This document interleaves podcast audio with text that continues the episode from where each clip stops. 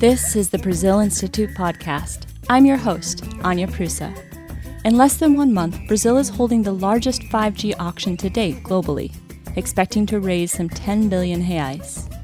But this episode isn't about 5G. Instead, we're going to talk about Brazil's relationship with China. The 5G question, and whether Brazil would allow Chinese companies, including Huawei, to participate in the country's 5G telecoms infrastructure, speaks to some of the unease surrounding China's investment in Brazil and Latin America more broadly. But China is Brazil's largest trade partner and a critical source of foreign investment in commodities, energy, infrastructure, and yes, telecoms. In this episode, we are going to discuss Brazil China relations from trade to the COVID 19 pandemic. We're joined for this conversation by Claudia Trevisan, the executive director of the Brazil China Business Council, based in Rio de Janeiro, Brazil. Claudia, thank you so much for joining us today. Thank you, Anya, for the invitation. It's a pleasure to be here. So, I want to start, Claudia, just by asking you to give us a sense for the relationship between Brazil and China, because it is heavily focused uh, in trade and investment, correct? Yes, it is. China is Brazil's main trading partner since 2009, when it surpassed the United States. And since then, Brazilian exports to China uh, had some ups and downs, but it maintained China maintained the first place.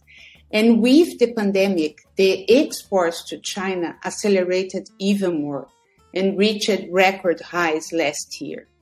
And the share of China in Brazil's exports reached 32%, which is a very high level. And the share of the United States, which is our second main trading partner, fell to 10%. And Brazil's exports to China are heavily concentrated in commodities. Soybean, iron ore, and oil account for about 75% of everything Brazil sells to China. But China is important for other goods too. From the 10 main products of the Brazil export list, China is the main destination of seven. And Brazil imports from China mainly value added products. It's a more diversified um, uh, list of products. There is not so much concentration as there is in Brazilian exports. And the main item that Brazil imports from China is telecommunications equipment with 13%. But Brazil also imports machinery, electronics, uh, organic and inorganic compounds, and pharmaceutical products. I want to return to the, the question of telecommunications later in this conversation. But first, you know, you mentioned that Brazil's exports to China are primarily commodities, right? Iron ore, soy. Are there any concerns uh, among Brazilian policymakers because of the fact that Brazil is not exporting value added products? Mm-hmm. There is a great complementary between Brazilian and Chinese economies. And Brazil is very competitive in the sectors that lead, it leads in, in exports. Now, Brazil is very competitive in agriculture, very competitive, in mining, very competitive in oil. So it's natural that Brazil, uh, uh, this competitiveness of Brazil will reflect on Brazil exports. But of course, there is a concern that there is too much concentration in commodities. And there is a concern, and it's not a new thing. There's been a discussion in Brazil for decades uh, about how to increase the competitiveness of Brazilian industry. And there are a lot of structural issues, the lack of infrastructure, high taxes that affect the degree of openness of Brazilian economy that affect the competitiveness of the industry. So it is a concern, but it's something that Brazil needs to solve itself, you know? And one thing that I, I'd like to highlight about Brazil trade with China is that it plays a very important role in eh, the Brazilian economy as a source of hard currency. Brazil exports mainly commodities to China, but it has consistently had surplus with China and a very important surplus. If we look to the period of 2010 to 2020, Brazil accumulated a surplus with China of 170 billion US dollars.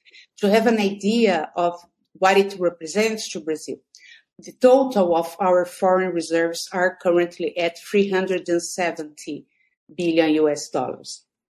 And the share of China in our surplus is also increasing. From this period of 2010 to 2020, China responded for 48% of Brazilian surplus with the rest of the world. Last year, this share went up to 66%. That's incredible, Claudia. And I think surprising in a way because when people think about trade with China in general, we often think of, you know, China as running the surplus. Certainly with the US Chinese trade, right? That's what you would see. So for Brazil, it certainly seems that the dynamics are a little bit different. You also mentioned competitiveness. You mentioned infrastructure as being, you know, one of the areas where Brazil needs investment for example. And a lot of that investment is coming from China, not just for infrastructure, but also for energy, telecommunications. Can you talk a little bit about, you know, what is the scale of Chinese investment in some of these sectors of the Brazilian economy? Yes, yes. In the last two decades, especially in the last 15 years, China emerged as a very important foreign investor in Brazil. And it, in this period, it has rivaled with the United States in the position of the largest foreign investment, investor in Brazil in terms of annual flux of investments, not in terms of stock of investment, because the US has been here for longer and has a larger stock. And our calculations at the China Brazil Business Center is that China has so far since 2007 invested 66 billion US dollars in Brazil. And the sectors that, that, received most of the investment, the number one by far is electricity. And it comprises electricity generation, electricity transmission, electricity distribution. 47% of Chinese investments in Brazil went to this sector. The second one is oil with almost 30%. And China, uh, Chinese companies became very active in the auctions for oil exploration in what we call the pre-salt, which is a very deep offshore oil exploration. And with uh, usually in partnership with Petrobras, which is the Brazilian oil company. Mining is the third sector that received most Chinese investment with 7%, followed by manufacture, infrastructure, agriculture, and finance. And yeah, those are the main the main sectors. And when companies, when Chinese companies are are investing in Brazil, they are participating in public auctions, right? I mean, they're they're not, you know, maybe dealing directly with the the Brazilian government. They're participating in the open market the same way any other company would, correct? Yes, yes.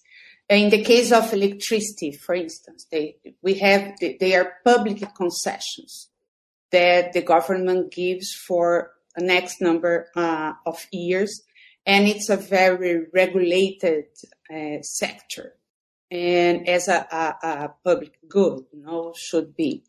I want to touch on telecommunications because that gets to the triangle, right? That is Brazil, China, US. Mm-hmm. And we've seen a lot of attention over the last year or two from US officials on, on kind of the 5G market, right? Or the potential for 5G development in Latin America and the presence of Huawei in many of these markets. And, and US officials have expressed concern over the presence of Huawei. You know, how is that perceived in Brazil? Yeah, there was a very, there has been very open discussions between the US government and the Brazilian government regarding the participation of Huawei in the 5G network of Brazil. The main uh, reason the US presents for defending a blocking of Huawei is that it can make the 5G network vulnerable and subjected it to espionage from the Chinese government. But so far, there is no indication that the Brazilian government will restrict the, the participation of Huawei products in the 5G network. The auction will be held in November, and the the main uh, the way the Brazilian government dealt with with it was deciding to create a dedicated network for government communications. And in theory, Huawei will not, Huawei equipment will not participate on this dedicated uh, network. In Brazil, all the telecommunication operators are in favor of the participation of Huawei in the 5G network.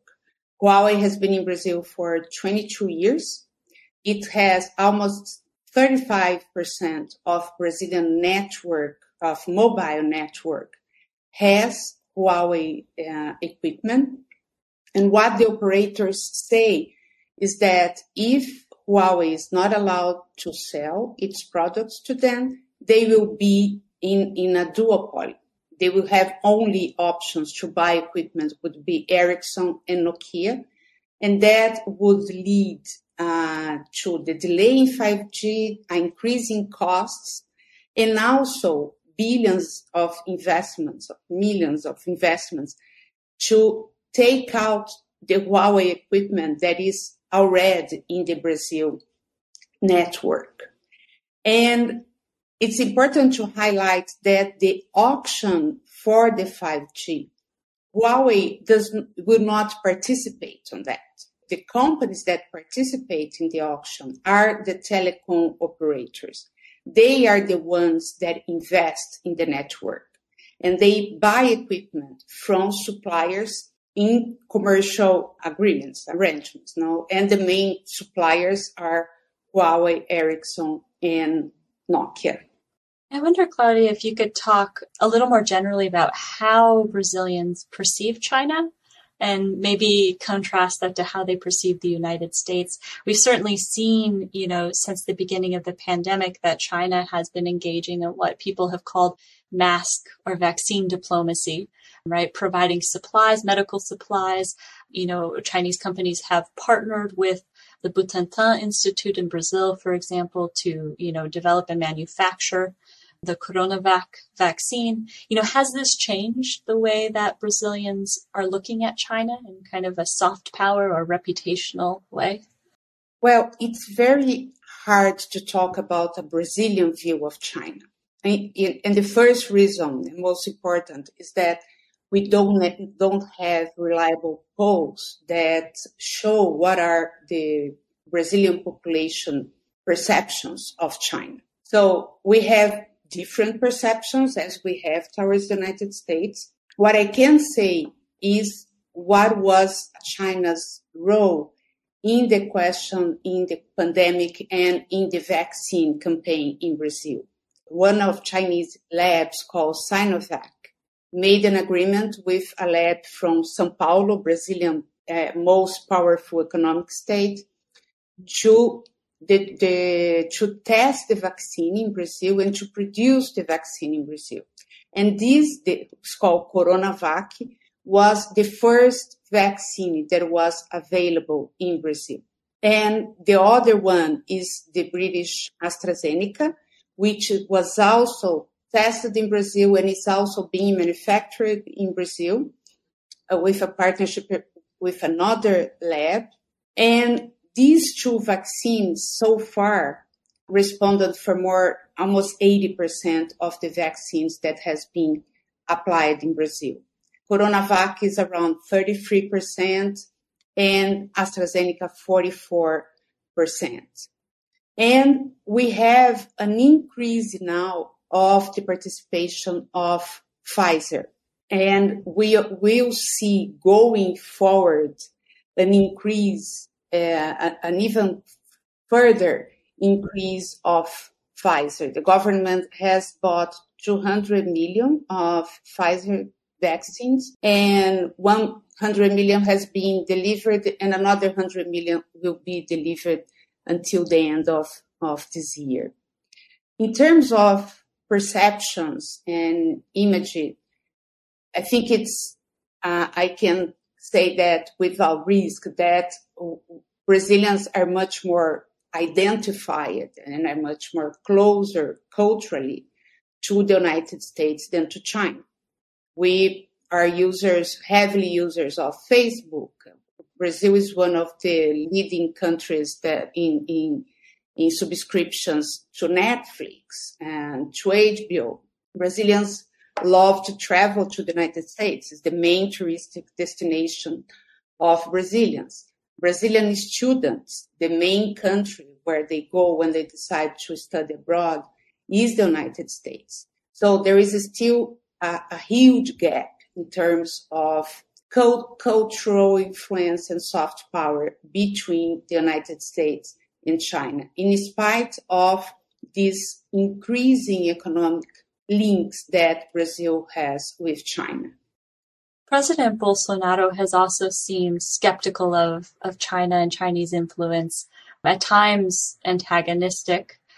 You know, how has his rhetoric or, or has his rhetoric affected trade and investment relations with China? Yeah, well, the numbers show that they haven't. And if we look at trade since the, the beginning of Bolsonaro government started started in 2019. And if we look 2019 and 2020, in both years, there was an increase in Brazil exports to China. Even during the height of the pandemic in China, which was the first semester of 2020, Brazilian exports to China kept growing. In terms of investments, there was a reduction of Chinese investments in Brazil last year, but it's too early to tell that if it is a tendency or not. I think my feeling is that it is not a tendency. I think there are structural reasons why Chinese companies want to invest in Brazil. Brazil has been a very important destination of Chinese investments overseas. If we look at the ranking of countries that has re- have received most of Chinese investments, Brazil is number five. Brazil is behind only the United States, Australia, the United Kingdom, and Sweden. Brazil is ahead of countries like Canada uh, and Germany. And China, Chinese companies see Brazil as an important market, a place to export technology, and an important place to internationalize uh, its companies. And I think the, the, the tendency uh, uh, of investments, I think this year we had a very symbolic uh, movement in which in January, Ford Motors, the American manufacturer of cars, announced that it would close its operation in Brazil after 100 years in the country. And in August, a Chinese manufacturer called Great Wall announced that it would enter the Brazilian market, buying factory that used to belong to, to Mercedes-Benz. So I think the Chinese look at the long run and tend to, yeah, uh, not to be so influenced by short-term tides. And I think that's, you know, an example that really showcases how much, you know, Chinese investment and trade has grown in Brazil, right? And and to some extent, you know, it has overtaken the US economic relationship as well. So there has been this change. Yeah, the US yeah, the US is still a very important investor in Brazil. We have the US has been investing in Brazil for a hundred years, and and you have very active companies here. Eh, but the fact that Brazil is in, in a kind of eh, almost permanent economic crisis for the last years, I think that is not something that is attractive to many companies, no, because they look at the market potential. And I think there is a, a, distinction between the kind of investments that China makes in Brazil and the kind of investments the US makes in Brazil. They, they do not compete with each other. And I think the US is very much influenced by the outlook of the Brazilian economy. Whereas the, the Chinese investment would be more influenced by the longer term potential. Yes. If you're looking at like the size of the domestic market in Brazil, that type of. Yes, like the electricity investments. These are long-term investments. No, they have the concessions are for 30 years. So it's not something that require a short-term or medium-term view. You need to have a long-term view. We're running out of time, but before we go, I want to ask you really quick, Claudia, about the question of the environment and whether China, you know, which does have substantial economic relationship with Brazil, is China likely to, you know, push for more sustainable supply chains, for example, or, you know, greater environmental protections in Brazil? Is there any, you know, and if it does, you know, what might that look like? Yeah, I think we are in the early stage of that, but I think in the long run, the tendency is that China will put sustainability more and more on the agenda. And at the China Brazil Business Council, we see this as an opportunity. Like our view is that sustainability will permeate the, the agenda with China. And there are new opportunities for engagement and for business. Brazil, in, in the area of uh, agriculture, for instance, Brazil has a lot of protocols of low carbon agriculture, zero carbon beef, planted forests. And China has a great potential of being an important actor in green finance internationally. So we see a potential for business in this area. And I can give you an example, a concrete example of a Chinese company in Brazil, which is Cofico. Cofico is the Chinese trading of commodities. It's the competitor of Bunge and Cargill. And in Brazil, the, the big trading companies, they have an agreement since 2006. And then it was renovated. And the current stage of this agreement says that they will not buy soybean that has been cultivated in the Amazon in areas that were deforested after 2008. And Cofico, when it entered in Brazil, it joined this agreement. And last year, Cofico announced that it would track the origin of all soybeans it's purchased in Brazil until 2023, exactly for environmental concerns and to be able to not buy soybean from areas that have been deforested illegally. And given the, the amount of soybeans that China buys from Brazil that has, you know, enormous potential to kind of influence what's happening on the ground. Yes, but most of Brazilian soybean, almost all, it's not cultivated in the Amazon. It is cultivated in the center uh, west of Brazil a very important point. Claudia, I know we've run out of time, so I'm going to leave it there, but thank you so much for joining us. Um, it's been a real pleasure to have this conversation with you. Thank you, Anya, for the invitation. The pleasure was mine. The Brazil Institute podcast is produced by Oscar Cruz and edited by Sam Vickroy. You can subscribe wherever you listen to your favorite podcast. For more on the subject discussed today, you can visit www.wilsoncenter.org/brazil. Until next time, thanks for listening.